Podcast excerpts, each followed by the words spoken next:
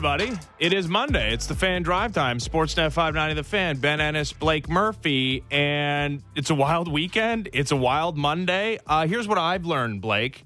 The best way to not get traded is to have yourself removed from the lineup for trade related purposes because Jakob Chychrun, Vlad Gavrikov, Luke Schenn, they're like the only guys still out there, and Patrick Kane, who's going to be traded to the Rangers before Friday. But yeah, that those guys haven't been traded. Everybody else has.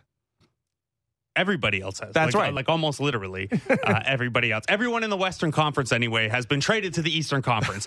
it is now Colorado against the winner of this absolute death match in the Eastern Conference. If, if, you are a Western Conference player, you are not on the Colorado Avalanche, and you are any good, yeah. pack your bags. You're getting traded by Friday. Dude, if you were, because it's not just like um, points percentage because by points percentage, six of the top seven teams in the National Hockey League right now are in the Eastern Conference, and all the Eastern Conference teams are bulking up with more better players. And yeah, Kyle Dubas can tell you that he's not looking out his rearview mirror at, at the other teams in the Atlantic Division, but clearly there's there's a, an effect that these teams are having on the other ones when they see the the acquisitions that are being made by a team that's going to win well, it's going to have the most points in the National Hockey League by like a factor of 20 and you're going to maybe face that team in the second round, or you got a team that's already got a couple of cups under their belt and a bunch of uh, cup final appearances, and they're acquiring players, a big beefy guy to, to play in the, the bottom six of their lineup.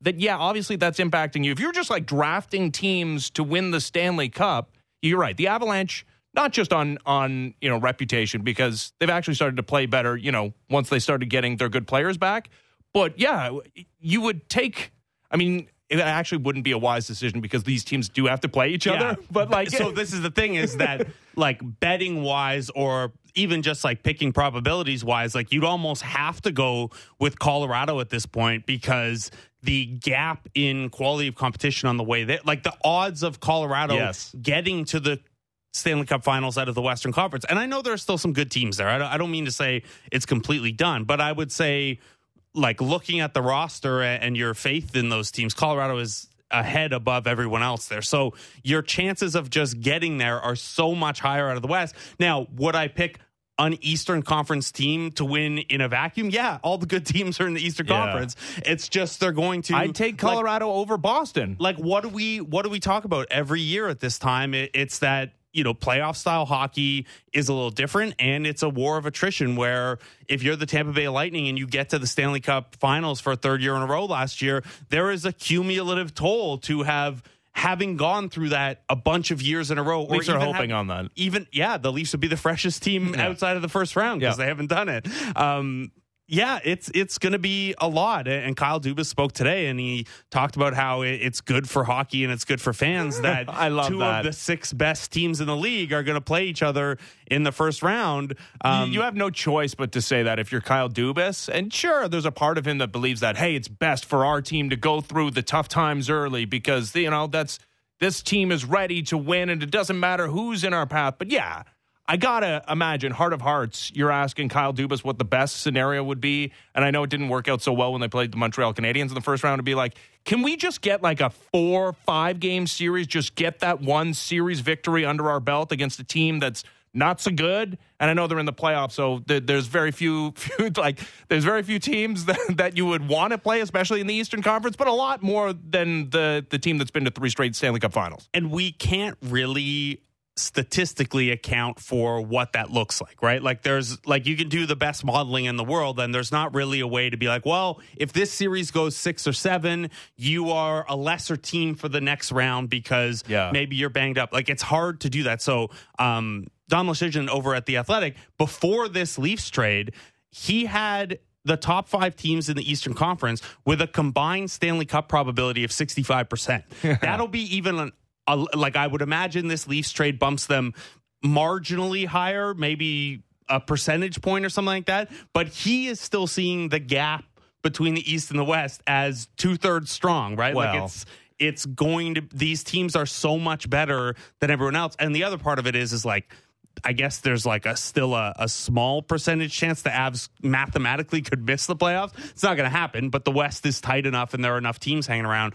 Um, but yeah, if you're the Leafs, you have to make a move like this. You have to spend the time between now and Friday, even though it's hard to imagine what that next move could be. You have to explore if there is a 13th forward who could make you better, you got to look at absolutely everything because this is going to be a bloodbath in the Eastern Conference Well, playoffs. And Kyle Dubas and the Toronto Maple Leafs have looked at absolutely everything. And it is obviously today's top story. Um, I imagine you've heard by now. Um, but yeah, the Leafs are taking their biggest deadline swing in the Kyle Dubas era, giving away yet another first round pick, acquiring Jake McCabe, forward Sam Lafferty as well. Uh, a conditional fifth round pick going to the Leafs in 2024 and a conditional fifth round pick in 2025 from the Chicago Blackhawks for a conditional 2025 first round pick, the Leafs first round pick, a 2026 second round pick, and forwards Joey Anderson and Pavel uh, Gogolev. 50% cap retention on the McCabe deal, and he's under contract for two more years beyond this. So that the cap hit for him is just two million bucks. As a guy who's played on the top pairing in Chicago, and the Blackhawks are real bad, but he's somehow in that morass of awfulness managed to emerge from this season with a positive five on five goals for percentage. H- how has that happened? I don't. He must be the greatest uh, defenseman on planet Earth. Here's the thing: we've talked a bunch, and, and this was largely a Gavrikov conversation. It was a Ilya Lyubushkin conversation last year. Um, this is the hardest thing to do if you're like efficiency wise. We can't all watch and. God, lately, maybe lately you're okay with it, but the the month or so before that, you don't want to be watching a lot of Chicago Blackhawks hockey. Um, you can't reasonably watch everything. You need to use the numbers to to help you kind of whittle down what you're looking at. And one of the hardest things about doing that is every defenseman on a bad team has bad numbers. Yeah. And so how do we do that? And then you get to Jake McCabe and it's like, "Oh, that's how. You just have the one guy." Now, some of this is you know a little bit of fortune in the the shooting percentages and stuff like that. Like he is when he's been on the ice, Chicago has still. Um, But even you know, the been- expected been- for uh, goals for percentage, it's not at fifty percent because again the Black six percent that leads the team. yeah, it's significantly higher. And, and you know, uh, the other thing you could say too is that where maybe it's not all the way there in terms of expected goals and um, Corsi or, or whatever your metric of choice, it's not really an issue of like stopping the other team. It's that they have no chance of doing things with the players that they have. So it's uh I, I I do I dug in on uh on some tape today on, on McCabe and on Lafferty and McCabe like pretty clearly was still good and, and driving play and doing the things you'd want to see in that situation. Um, his minutes are going to get easier in Toronto. He's going to play with better defensive pairings with better forwards ahead of him, and he's not going to be starting every shift in his own zone. I don't think, which is uh, another thing that he had kind of tilted against him. It, it kind of feels like he's he's a batter. He, he he just you know took a a bunch of swings with the batting donut on, and now the batting donut is coming off, and he's not going to be asked to play the same type of minutes. He's not going to be asked to play in the same type of deployment. Although you know the minutes thing could be up up in the air depending on where he slots in. And I know on Kyper and Bourne they were talking about potential top pairing minutes for for Jake McCabe, and obviously. You know, he shares the same first name as, as the guy that the Maple Leafs would love to have uh, on the blue line come playoff time, the guy with the Stanley Cup ring, and Jake Muzzin. And and there's a comparison to be made there. Where where exactly does he fit in? I'm not hundred percent sure. But as far as like, you know, his team having the puck a little bit more often and him having to just swat it away from his own net, I think that's that's going to be a little bit easier for Jake McCabe going from the worst team in the National Hockey League to the one that's in second place in the Atlantic Division. even something as simple as you, if you help with a breakout and that puck gets to the neutral zone, can you get off the ice and change? Yeah. Or because the forwards are good enough to get the puck into the other end and maintain possession, like Chicago. And again, it's a it's a limited sample, just going through some some clips and some of his recent shifts today. But there is a lot of do the work to neutralize the threat, get the puck out of the zone, and then before you blink, it's right back in your end. Like Yeah. the the the Chicago's neutral zone play is just extremely poor. So that's something where the Leafs really thrive. Their forwards do a good job of getting back and defending through the neutral zone and then also driving possession once it, it gets outside the blue line there. Um, and whatever his role, here's the thing: Justin Holl has averaged 20 minutes, 21 minutes a game this year. Mark Giordano's back down to 1930 now after they've gotten healthy, but there was a stretch of time where he was averaging over 20 minutes a game. Um, whether McCabe comes in and plays the 19 and change he was averaging in Chicago, or it's a little more, or it's a little less, whatever, he's helping limit the load of guys who've played the third and fourth most minutes for you who are probably better off playing the fourth and sixth most minutes for you uh, at this stage. And he's replacing one of the question marks that you had. So, you know, let's say he plays 20 minutes. Well, 14 of those minutes are minutes that otherwise would have gone to Timmins or Sandin or, or Holl. And then a couple minutes are shaving off Giordano's workload, a couple minutes shaving off Holl's workload. There, there is a big additive effect when you're dropping a defenseman this good into any kind of minutes and you've lost nothing off your actual roster to do it. No, that's what's amazing. In in all of these trades, uh, for a Selke winner, a Conn Smythe winner, for a couple of depth forwards and a top four defenseman, there have been names like I mentioned a couple, and Joey Anderson. He's spent some time in the National Hockey League level. No impact players have departed the Toronto Maple Leafs. A bunch of uh, draft picks and a couple of first round picks, but no human beings. And the highest impact player on the Newfoundland Growlers. That's is, uh, right. Gogolev, the yeah, he's killing it. Newfie He's- legend. Yeah, he's a, more than a point a game player in the ECHL this season. So But uh, so here's the net. Yeah. Uh, so they have lo- they have traded 2023 first and third, 2024 second, 2025 first that's top 10 protected and fourth, 2026 second, and then three Mar three pretty good Marlies and the best growler. That is nothing off of their NHL roster whatsoever. And in doing that, they've got back Ryan O'Reilly, Jake McCabe. So uh, a guy who's playing in your top six, a guy who's playing in your top four, and they basically remade the fourth line. Like I, I'd imagine the first look at the fourth line we get is going to be um, Aston Reese, Acciari, and Lafferty, um, just to, to see what's there. and Acciari see- and Lafferty have played up the middle and, and Yes. have taken face off. Well, this is the other thing. You have a hundred centermen now. Mm-hmm. Like you're you're worried about a guy getting kicked out of the faceoff or, or losing a center for depth purposes or whatever. Like the idea of Kerfoot ever playing center on this team again, if he's even on this team past Friday, Mm. like it seems like a real, real long shot. Um, so they've done all of that. They have gotten, yeah, a couple fifths back, whatever. Um, those are picks you'll turn around and trade again. But they've also managed to do this while getting salary retained the other way. And while O'Reilly and Acciari are UFAs at the end of the year, McCabe and Lafferty both have term left. McCabe's here for McCabe's 29 and he's got two years left on this deal at 50% retention. So he is making Justin Holl money the next two years Yep. uh, on your cap sheet. And Lafferty has one more year at like 1.1 million, which you know, if he's even a fourth liner, which he is, he's shown he's a very good penalty killer at least because he's got that elite high end speed and he'll throw the body around a little bit. Like those are two guys that are also penciling in beyond this year. So when you start to think of the draft pick capital, at least those are guys that aren't pure rentals. No, they're not. It's it's different than the Blues trade, and maybe the the upside isn't as high as the guy that again was the best player in the playoffs, winning a Stanley Cup in uh, Ryan O'Reilly.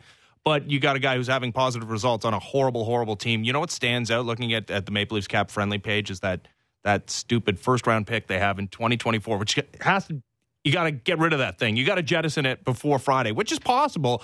The Maple Leafs do have another move that has to be made. Now, it could just be a matter of somebody either legitimately getting injured or perhaps, you know, somebody is a little nicked up and and and you fudge it a little bit and the not a, a trip to Robidas Island, but uh, but somebody's cap hit is is is erased um, by going on LTIR. But the Maple Leafs, when they activate Matt Murray, which there is an indication that they will on this road trip at some point, and he can come off LTIR as early as Wednesday in Edmonton against the Oilers, there's like uh, two million bucks over the cap at that point. And you can bury a million bucks in the AHL, but nobody's wa- waiver exempt that you would feel comfortable doing that on this team, which I mean leads you to a couple of different things. Like it wasn't that long ago we were talking about Rasmus Sandin holding out for this team in preseason when his contract demands were not heeded by the Toronto Maple Leafs as a restricted free agent. He signed the deal, and there were injuries that kind of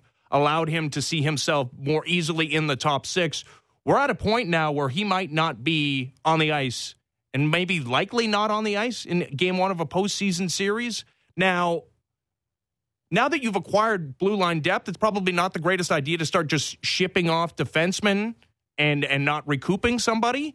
But I will say that's if not now, like the offseason, that's going to be a serious point of contention for a guy that already felt like this organization didn't have enough faith in him. Maybe.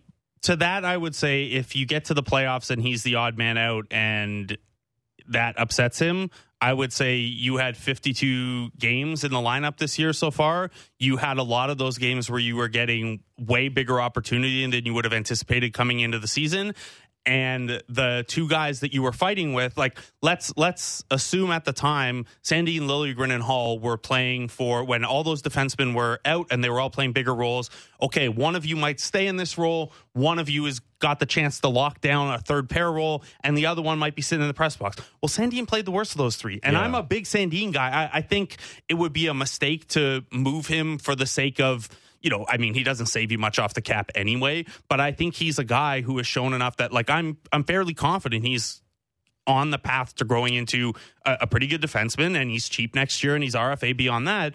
But Liljegren has dramatically outplayed him this year. Justin Holl, at least on the defensive side of things, has outplayed him this year. If you're Rasmus Sandin, I don't, and he even got power play opportunities for a little bit there.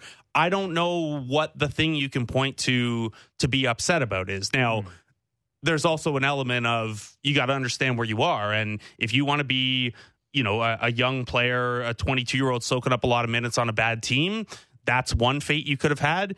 You're on a team with Stanley Cup hopes that, that's trying to make a run, and you're one injury away from playing in the in a big playoff game or the second round of the playoffs and things like that. So I, I think this is where things like Kyle Dubas and Sheldon Keefe and the rest of the staff and how they manage these relationships and communicate these decisions, that takes on a really big importance. Um, I think it would be a bigger deal if it, this were next year and he mm-hmm. were heading into free agency. Um, he's still got another year. I just there's probably cap shenanigans too that this team can pull off before Friday that we're not thinking of. That you sure. probably don't need to make a move. I mean, yeah, maybe there are. Maybe, maybe someone's dealing with some injury we don't know about that's suddenly going to get way worse. But the way it looks right now, I'm not playing the I'm not playing the the bury money in the AHL game, I don't think, because first of all, it would take multiple guys.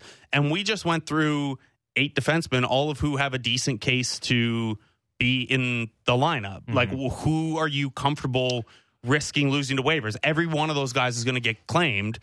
And on the forward side, like, yeah, may- maybe you could get one of them through. But right now, the three guys that stand to make up the third or the fourth line rather in Acciari, Lafferty, and Aston Reese. I think are getting claimed, and you don't want to lose. So, well, you you didn't, yeah, you didn't throw Kerfoot into your uh, analysis of that fourth line with the new guys. And Lafferty brings a lot of the skills that Alex Kerfoot brings. He's got a yeah. bunch of speed. He's able to kill penalties. And, and here's the thing: if you're going to try to bury Kerfoot or trade him, this that's the thing. Is I think that where I was going with this is um, the burying guys, the those kind of cap shenanigans, you can nickel and dime your way there and, and assume some risk. You could also almost certainly find a team that has room under the cap right now and is willing to either take a look at a Kerfoot type, uh, certainly a Justin Holl type. Um, I'd be and, nervous and, about giving up that type type of depth. I, I know both guys are maybe superfluous, especially Kerfoot. Like if if yeah, right, if but here are your is, options. Yeah, do that. Like yeah. trade one of those guys mm-hmm. to get the cap space. That's option A. Option B is try to nickel and dime it and risk some guys to waivers where you're running the risk of losing depth anyway. That's option B. And option C is Matt Murray doesn't get activated. I guess option D then is Matt Murray doesn't get activated until it's convenient to activate him. So you just wait for someone else to get hurt. Yeah. Um, I don't think that that's a very good way to manage things. That is what Kyle Dubas mentioned. Like he, he did say, like, we were in this cap crunch last year and we didn't know how we were going to make it work with the, the Muzzin stuff. And then Rasmus Sandin, he ended up on LTIR at the end of the regular season. Everything seemed to work out. And that could certainly be the case. I think I don't think you can go past Friday though without having a little bit of clarity on that. So certainly, if you want to wait through the Wednesday, Thursday back to back and what should be pretty tough games against Canadian opponents that are fighting for playoff positioning, mm-hmm. yeah, maybe something happens. But the idea of going into a two game set and being like, well, maybe someone will get injured. It solves mm-hmm. this problem for us. is not is not how I would want to be operating things. So Seems like bad juju. I would also imagine that, like, in lining these trades up and knowing that they've gone over Murray's amount, that they have things they can circle back to on Friday if they Yeah. need to. They have a Kerfoot to Vancouver kind of trade or something like that that clears enough cap space out and is roughly asset neutral enough to stomach it. Mm-hmm. And you just when you're when you're picturing how the deadline played out, you're including that move, whatever was necessary to to get there as part of the Ryan O'Reilly and Jake McCabe trade packages. It's just okay if you've got to then move Kerfoot Yeah. and you get back a sixth round pick or something like that, like whatever. The, throw those in your big trade chart and you just swallow it. Uh, we got lots more coming up on on this deal. Uh, after six o'clock, we'll talk to Christopher Stieg, and then we'll talk to Troy Murray, Blackhawks TV analyst, at at six thirty. But uh, just to put on a put a bow on it for now, in in relation to the Kyle Dubas narrative of him being in the final year of his contract with this team, dealing away two first round picks for the first time in his tenure, and again, nobody blaming him, like, and nobody nobody accusing him of of acting selfishly here. This is his biggest swing. It, it has to be said. And this is there's the, not only no guarantees. The Boston Bruins look like an absolute juggernaut in the Eastern Conference, and the team that you're going to face in the first round also went out and de- dealt five draft picks for a guy who had 20 some odd goals a season ago. Some reason they've all dried up this year, but a guy who brings some physicality to to the middle of their lineup. Um, I, I it's hard to fault him, honestly. Now it could go sideways, and I said the same thing about Alex Anthopoulos in 2013 when they were preseason World Series favorites, and I certainly said it at the deadline in 2015 that paid off handsomely for the Blue Jays, um, regenerating interest in the club that we're feeling to to today, honestly. But yeah, this is it. This is this is the the trade deadline that Kyle Dubas will be remembered for, better or worse. It will be. And the Leafs have already only selected in the first round twice since 2018. Um, that's it. This has been part of the strategy when, and it makes sense. It's the same thing. Um, Tampa Bay discussed the earlier today or yesterday. I forget my timing now. It's all blurred together. But they basically said they're in a position where anytime you have a window, and especially when that window might be closing, you have the duty to turn Yep. maybes and whens Yep. into now. That was Now- Julien BriseBois today. Yes, that that's it was today. Okay, Yeah. that's what I couldn't remember. Um, and that's well said. I didn't love that trade, um, but the logic behind it makes complete sense. And whether this is for Dubas's purposes or the purposes of you've got to talk extension with Auston Matthews next year, or just you know this market needs a run that's deeper than the first round. They have operated for five years now. Like first round picks are as much trade chips as anything else. And one of those first round picks that they did use was Rodion Amirov. Um, that's it. That's since 2018. That's the only first round pick they've made. So yeah, and, uh, and now second round pick. and they won't make one now until 2024, if that. Um, now, this team doesn't have elite, elite prospects in the system. Knies is nice. Topi Niemela could come over at some point. But one thing that this front office has done very well is find those inexpensive depth guys like, you know, Zach Aston Reese, like now Noel Acciari. Um, I got Mark Giordano taking less money. yeah, I mean that one. I'm not going to give them as much credit for finding that value Yeah. so much as um, being based in Toronto, but that's that's what this does. Is your your pipeline of prospects is a little thinner, and that's why you run into a situation at this trade deadline where you're dealing a lot of picks because you don't have the prospect pipeline, and that will continue to cycle that way. But as long as your NHL team is always strong and you are always pushing chips in to try to be very good right now, I think it's completely justifiable because look at the roster, look at the moves they've made, look at If not now, when? exactly, and, and like And it's tell me- different. it's different if you're Julien BriseBois and you do have a couple of cups in your back pocket and a bunch of cup finals and an older core. yes, but also with this Leafs team, you know, like take the take the curse or the specter of doom from the first round out of it. You can't. And look at the raw. I know, but like, okay, say you're not listening to this on Toronto radio. Yeah. And and you can do that, and you look at it, and on paper, what this depth chart looks like now, and what the numbers say, and what the rest of the NHL looks like, like it would be negligent of them to not be pushing chips in right now and letting other teams pass them because I think on balance this is probably a top three or four Dude. team in the league. You can't not like it's the old rule of 5% where if you have even a 5% chance at winning it all you got to go 100% in maybe you don't feel that extremely about it but yeah you have to be making these moves Yeah, and they've taken swings, and they they went out and got the the Folignos of the world, and they went out and got Giordano at the deadline too. He was a deadline acquisition, mm-hmm. So it's not that they haven't taken big swings, but this is the biggest, giving up two first round picks, and and again, totally justifiable. They're they're well entrenched in second place, and they may again lose to the Tampa Bay Lightning. Um, but yeah, you got to you got to go out swinging, which pretty clearly Kyle Dubas is. they, Um, they do love trading first though it's uh yeah.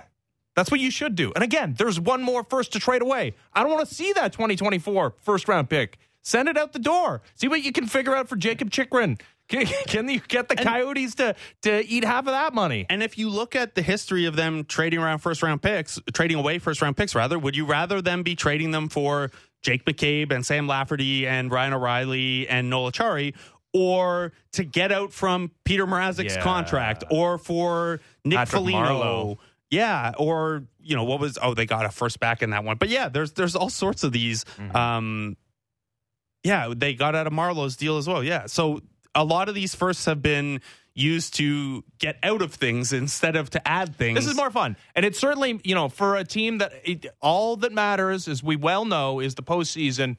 And and we'll all watch every single Leafs regular season game the rest of the season, especially when they're on Sportsnet. It does add a little bit of juice to these regular season games, seeing how the the line uh, machinations work to see what kind of minutes distribution you get, especially when you're talking about Jake McCabe. And here's the thing: if you are fretting that you won't have a first round pick uh, in the draft and you won't get that player to get excited about, etc. Well, guess what? The second the Leafs take someone in the second or third or fourth round, you'll hear how they should have been Yeah, first round right. talent anyway, That's and right. they're way better than uh, their draft status. So Yeah. uh, you're fine. Yeah, no, and they've done well in the in the second round. Again, Matthew Knies is second round pick. All right.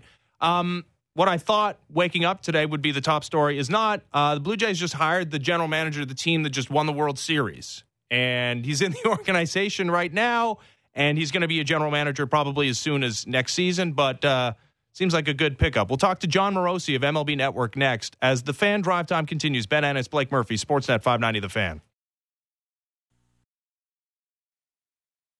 Everything you need to know about the Blue Jays. Blair and Barker. Be sure to subscribe and download the show on Apple, Spotify, or wherever you get your podcasts.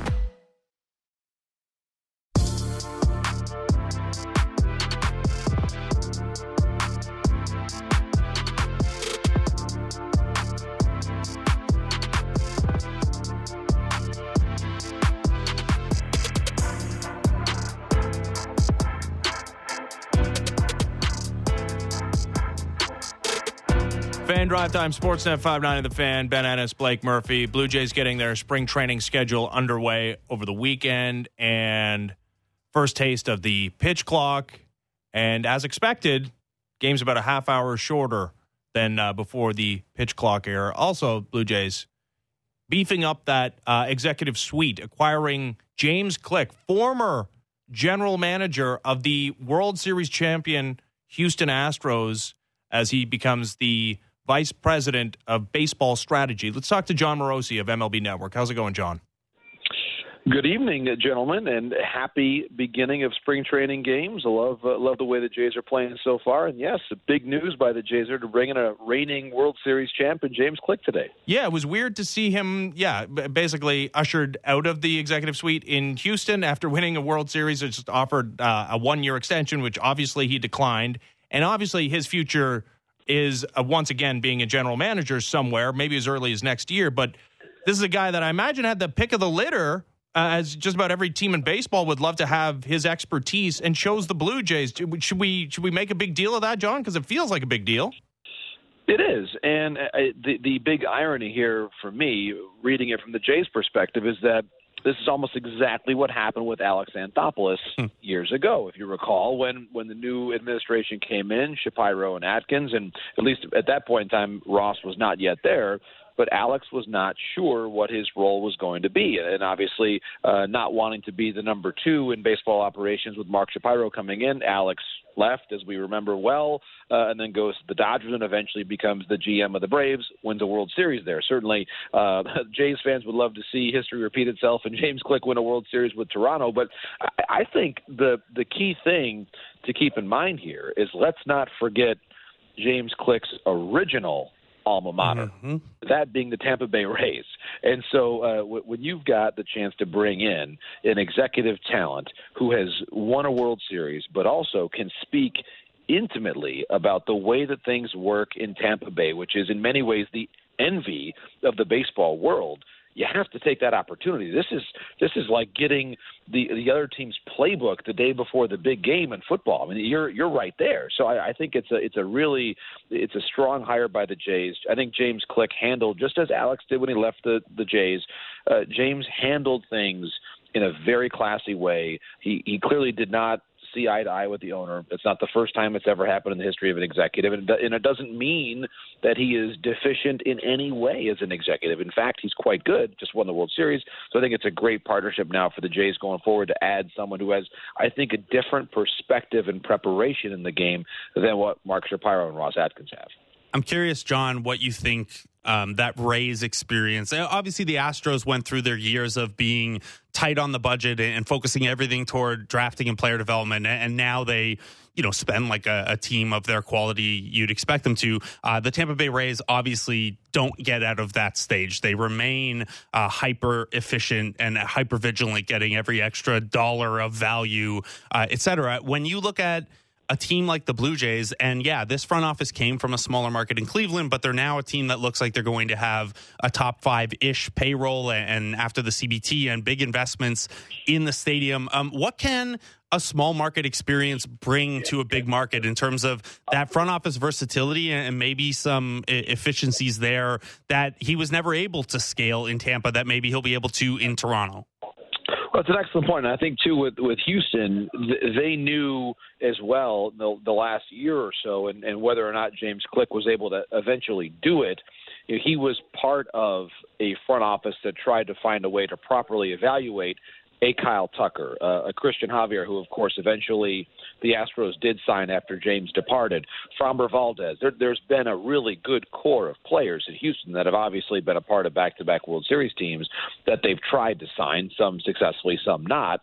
And I think now the Jays are are reaching that same point with Bichette, with Vlad. Uh, obviously, we'll see which of the younger pitchers potentially uh, enter into that conversation. Is there a way to have an analogous – comparison between Ryan Pressly's deal and a potential way to look at Romano's future. All of those things, I think, parallel quite nicely. And I, I think that you're hitting on a really great part of this, Blake, which is that James Click has experience in, in the smaller market and the big market. And the Jays have times when they've been uh, certainly they're a large market franchise, but they've they've at times had to make some smaller market decisions around the margins in terms of knowing when to sign your guys long term. I, I, I think if I'm a Jays fan, I'm I'm thrilled with the way that they've spent the last couple off seasons, in particular the last several, really. And and so I, I think you know that if there's a deal to be had, if there's a deal that makes sense for Vlad and for for Bo, I think they'll pursue it. Uh, and I think James Click's perspective on that, uh, it's really a it's it's a broad perspective because he he was there with the Rays who have been able to sign almost no one with the exception of Longoria and more recently Franco, mm. um, and now having a chance to to take that Houston perspective. I think he's exactly the right set of eyes to bring in to the Jays at a time when they've got to make a lot of huge decisions in the near term about the direction of the franchise. And let's not forget, we just saw the news over the weekend of of Machado's deal with with San Diego. I'm sure that those that those numbers that Manny signed for were were noted and uh, perhaps celebrated a bit uh, by the likes of Vlad and Bo because it's not as though, gentlemen, uh, the, the going rate for superstars is going down at all. Quite the opposite. No, they look at that and that's the, they view that as a pittance compared to what they're going to sign for uh, in three years. I, I don't want to add drama to a situation that, that doesn't necessarily have it, but yeah, and Ross Atkins is signed through 2026. But they yeah they they now have a general manager that has a World Series ring, and and yeah, Alex Anthopoulos, you, you you rightly made the comparison to when he spent a little bit of time in Los Angeles with the Dodgers before becoming the general manager in Atlanta, but did not have a World Series ring. Is there potential for awkwardness between he and Ross Atkins? That's a great question. Uh, it could be, I suppose, but here's where I think the Jays have an advantage in hiring someone like James Click is that they've got a really good um, foundation of their uh, of the way they communicate, the structure. I, I think Mark Shapiro has always been someone who's liked bringing in uh, people from the outside that have good perspective, whether it's on the sports sciences, whether it's on high performance, whether it's on the scouting world. I would point out, um, as you know, uh, they had up until the last what two three years ago they had a former World Series winning GM and Ben Cherington running their farm system. Yep. And, and obviously a little different because Ben and Ross have been friends for years. Um, but I, I think there's a real, uh, there's a bit of a comparison there where, where uh, there was never really a thought that when, when Ross Atkins was, was running the show as the GM that, that in any way there was a controversy with Ben Cherington. I, I kind of look at this as being much the same. Plus, I, I think that honestly, if you're James Click, um, and and you had all the drama of the last year. Certainly, winning a World Series is great, but then having uh, you know not coming back is all is uh, less than great. Um, I think that maybe taking a step back and just getting to the baseball side of things, as opposed to um, worrying about all of the other sides of, of being the front facing person. I think James Click, who's always had a pretty low key personality in my dealings with him in the past, uh, very very affable and very uh, conversational, but but not someone that seeks the spotlight. And I, I think that James will be very content to be in this role here uh, for 2023 and beyond. One area that this isn't unique to the Jays, this is going to be all around baseball, uh, but one area to potentially get some small marginal advantages or, or be ahead of the curve as we figure out the new environment here is some of these rule changes and, and how they're going to look on the field and how they're going to play statistically and strategically. Maybe that's an area he can help with. Uh, Jon, what are your early impressions uh, of the rule changes and how they've looked over these first couple days of spring? So it's a great question, and I'll, I'll begin here with with with the data. And, and Ben referenced in the beginning of the segment that we're trimming about a half hour or so off of the games already. Uh, for any any of our listeners who have had the great pleasure to watch uh, spring training baseball on a on a windy day in Dunedin.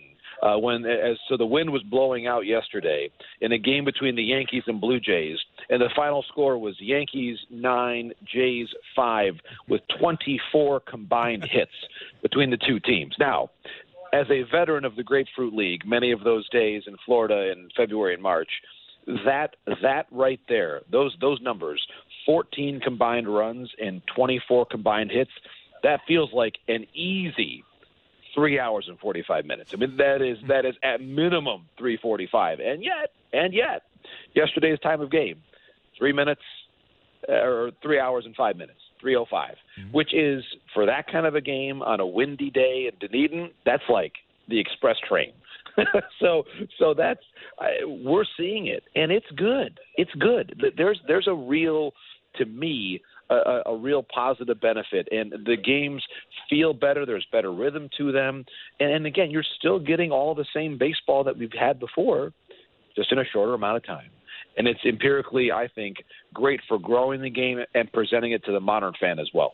Yeah, I loved it, and I, you know, I was texting with Blake over the weekend, uh, actually during that Saturday game, which was the the the uh, actually it was the Sunday game in Dunedin, the the first Sportsnet broadcast about how the broadcast started without seeing the the pitch clock and whether that would be a normal thing. And eventually, the Sportsnet broadcast did show the pitch clock, but then Blake alerted me to the fact that Major League Baseball is not going to have that thing visible during games. And at first, I was like, "That's weird." But then the more I thought about it, it's like I actually don't want to see that thing because I I just want it to feel organic and and without the clock, it does look like normal baseball, Jon. That's the key here is that you're making a huge huge change to the game, but it looks like what we're we're used to seeing.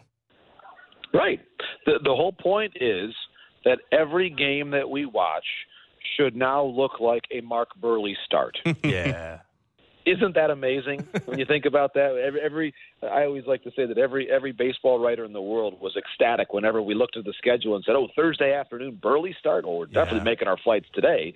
So that so that is that's great. I feel as though Mark Buehrle should basically be like the the ambassador in every camp. Like, here's how you do it, guys. Yeah. Uh, but but it's it's a but you're right, and and there there is I, I support that move of MLB to not have it visible on every broadcast. And to your point, here's the interesting part, part about it all is that we are not even expecting that you're going to see the actual hard clock behind the home plate, um, the, the actual one that, that exists there on the um, behind the home plate. We're not going to see that in the in the in the actual field of vision. It's going to be off to the side. Mhm. So like th- that clock is going to just be sort of off to the off of the distance. You're not going to see it. I think it's a great uh, it's a great innovation that, that we don't even see it. We don't think about it, and you just let the game and the rhythm take over. I love it. I'm excited about it. I, I think it's going to be a tremendous way to uh, way to have that uh, played out here in the future. Yep, uh, I'm with you. Uh, we got to get a WBC question in. Uh, Alejandro Sure Kirk. thing. Yeah, this, it- you know he he has celebrated the birth of a child, or is, is in the process of celebrating the birth of a child. He has now withdrawn from the World Baseball Classic and and Team Mexico. Uh, we've seen notable names withdrawing from the World Baseball Classic. Including Jordan Romano, um, because Team Italy's pool is overseas, and and that's a, a lot of travel and a lot of uh, time commitment to, to play in the World Baseball Classic. I I mean these the Kirk one's like in in a, unique situation that has no solution to it. But is there is there a solution to getting more participation in this event? Like is it in the right time of year? Well, and that's a great question. Uh, I, I think that the people that are involved in the game would say to you, and, and people that have been involved in the planning of the event for a long time, would say that the optimal time to do it would be to maybe separate it where you've got the preliminary rounds in March, and then in the middle of the season is when you have the semis and finals. That's sort of my perfect dream. That's what it looks like. You, you, you sort of stop the sport for a little longer at the All Star break one time and let them play the games then, at least the semis and finals. Um, is it the ideal time? I, I think it's the ideal time to play the preliminary rounds. I think that the optimal time to have the semis and finals is probably July, when you can really, uh, in, in my view, take charge of the of the sports conversation around the world because at that point there's just less there's less going on. You're not in basketball season. You're not in hockey season. You're in preseason NFL. You've got some golf and tennis going on, but you can really own it. And, and so I think that that's how I would look at it to say every third or fourth year you have an extended All Star break. You play the semis and finals, and that becomes your your All Star break. So I I would like that. I would also say that we're seeing more and more of the very best players playing. Uh, I think that anytime you're asking someone in the in the case of Romano you know, to to travel that far, there are going to be some people that aren't comfortable doing it just based on family circumstances, their own personal comfort, and I respect that. And I think certainly Nick Pivetta, unfortunately, you know, he had to make his own decision to to not pitch for Canada as well. It's a tough, I think a tough bit of news for Team Canada, but I, I think overall, Canada has, in my view, a much better roster now than they did last time around. They've got Otto Lopez there and Bo Naylor, so there, there's there's some excitement there. Owen Caissie as well. So I, I think we're going to see a, probably the best tournament we've ever seen in this in this in this version of it. Uh, we've already seen the most tickets sold ever. So I think that we're getting more and more of the very best players, and I think as a result, we're going to see a, a tremendous competition. And, and guys, I promise you, I will be on the ground for you in uh, in in Phoenix. So I, I I can't wait to call back and let you know how things are looking there for Team Canada. Ernie Whitt, by the way, the only manager ever to manage in all five World Baseball Classic. So Ernie Whitt, of course, a native of the great state of Michigan, uh, and the manager of Team Canada. So he is he is a man for all of us, the great Ernie Whitt. Yeah, he'll be going into the WC uh, BC Hall of Fame whenever they they build He it. belongs. He'll have my vote 100%. Love it. Jon, thanks for this. See ya. All the best, guys. Have a great night. Thanks so much. You too. Jon Morosi, MLB Network. Yeah, I mean, the ideal time for it would be honestly at the conclusion of the season. I guess, yeah, if you didn't take into account the things that Jon mentioned there, you know, having. So if you ignored all his good points, you could disagree with him, and if you listen to his good points, you you have to agree. Yeah, if you didn't care about ratings or, you know, things like that, I would yeah, have if capitalism. If we didn't exist under capitalism, Yeah. Yeah. Anyway. lots of things would be different. By the way, uh, speaking of the spring training games, uh, our pal Maury Brown tweeting that the Diamondbacks and Cubs just finished a game in two hours and four minutes. Yeah, I so we're not quite Buehrle Halladay yet. Yeah. That one was an hour 55. Yeah. But Uh, Diamondbacks Cubs. That was the shortest game so far Oh. that we've had. Two hours and four minutes. No, sweet, sweet relief. No, it is. It's it's amazing, and that's the thing. Uh, even Yusei Kikuchi, you know, was able to, to throw two innings, striking out five with no issue with the pitch clock. There was a couple of times I was like, throw the pitch, make a move, and he got it off like with one or two seconds left on the pitch clock. It looks normal. It it it it doesn't look like people are rushing. It looks like baseball is supposed to look and baseball is supposed to be done in two and a half hours, not three and a half hours. I want to go back to the thing that I, I mentioned to Jon, you know, trying to drum up some drama between Ross Atkins and the and James Click, who just won a World Series, which I don't truly believe. But the Blue Jays do, and Jon had a great point about how this organization kind of has a history of of doing that, just bringing in collaborators without you know any regard for that potential It's the front office version of Mattingly. that's a, I, I was going to bring up Mattingly, Mattingly and Eric Wedge like for years and years. We were like Eric Wedge is the manager of the future for this Blue Jays team. They obviously don't mind having.